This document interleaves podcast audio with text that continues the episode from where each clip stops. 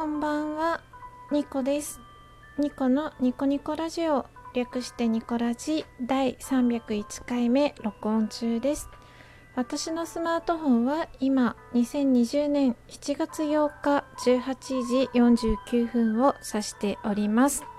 水曜日ですね。週の半ば、皆様いかがお過ごしでしょうか。今週もやってきましたお題トークです。雨の日の楽しみ方というお題でした。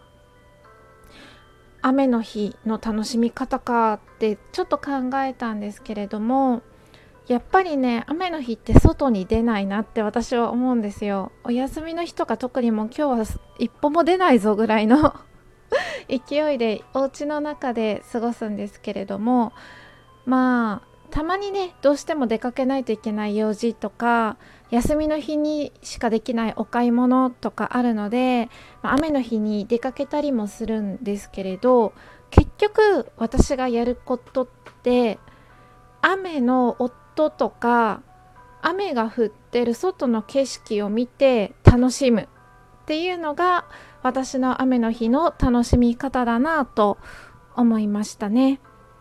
で、詳しくお話ししていきますと、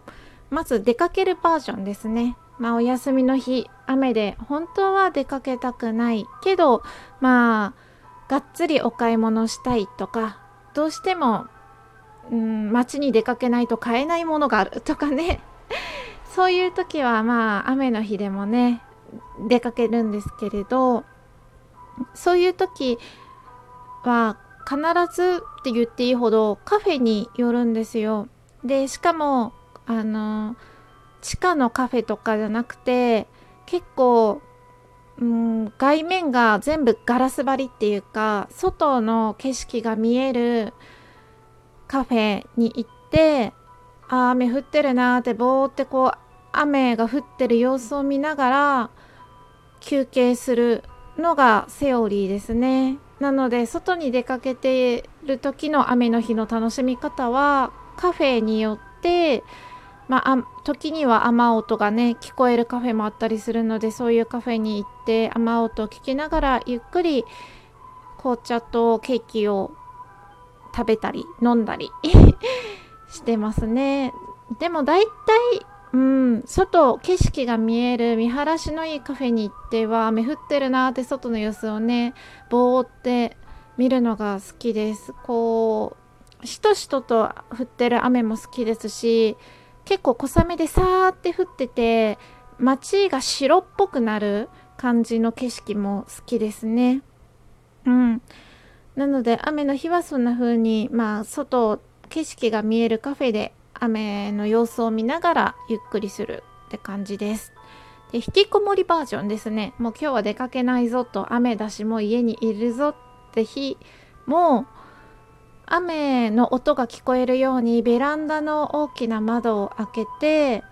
アプリで漫画読んだり、あとおうちカフェもしますね。なんか雨だしなーって思ってゆっくりこうカフェオレとか入れて、でストックしているクッキーとかがあったらそれ食べたり、たまにですね、雨で暇すぎてクレープとか作ったりしますね。クレープは小麦粉と卵と牛乳と砂糖があれば生地ができるので、で私アイスをですね冷凍庫に常備してるので、クレープの上にアイス乗っけて食べるみたいな感じですね。なので結局外にいようが家にいようが、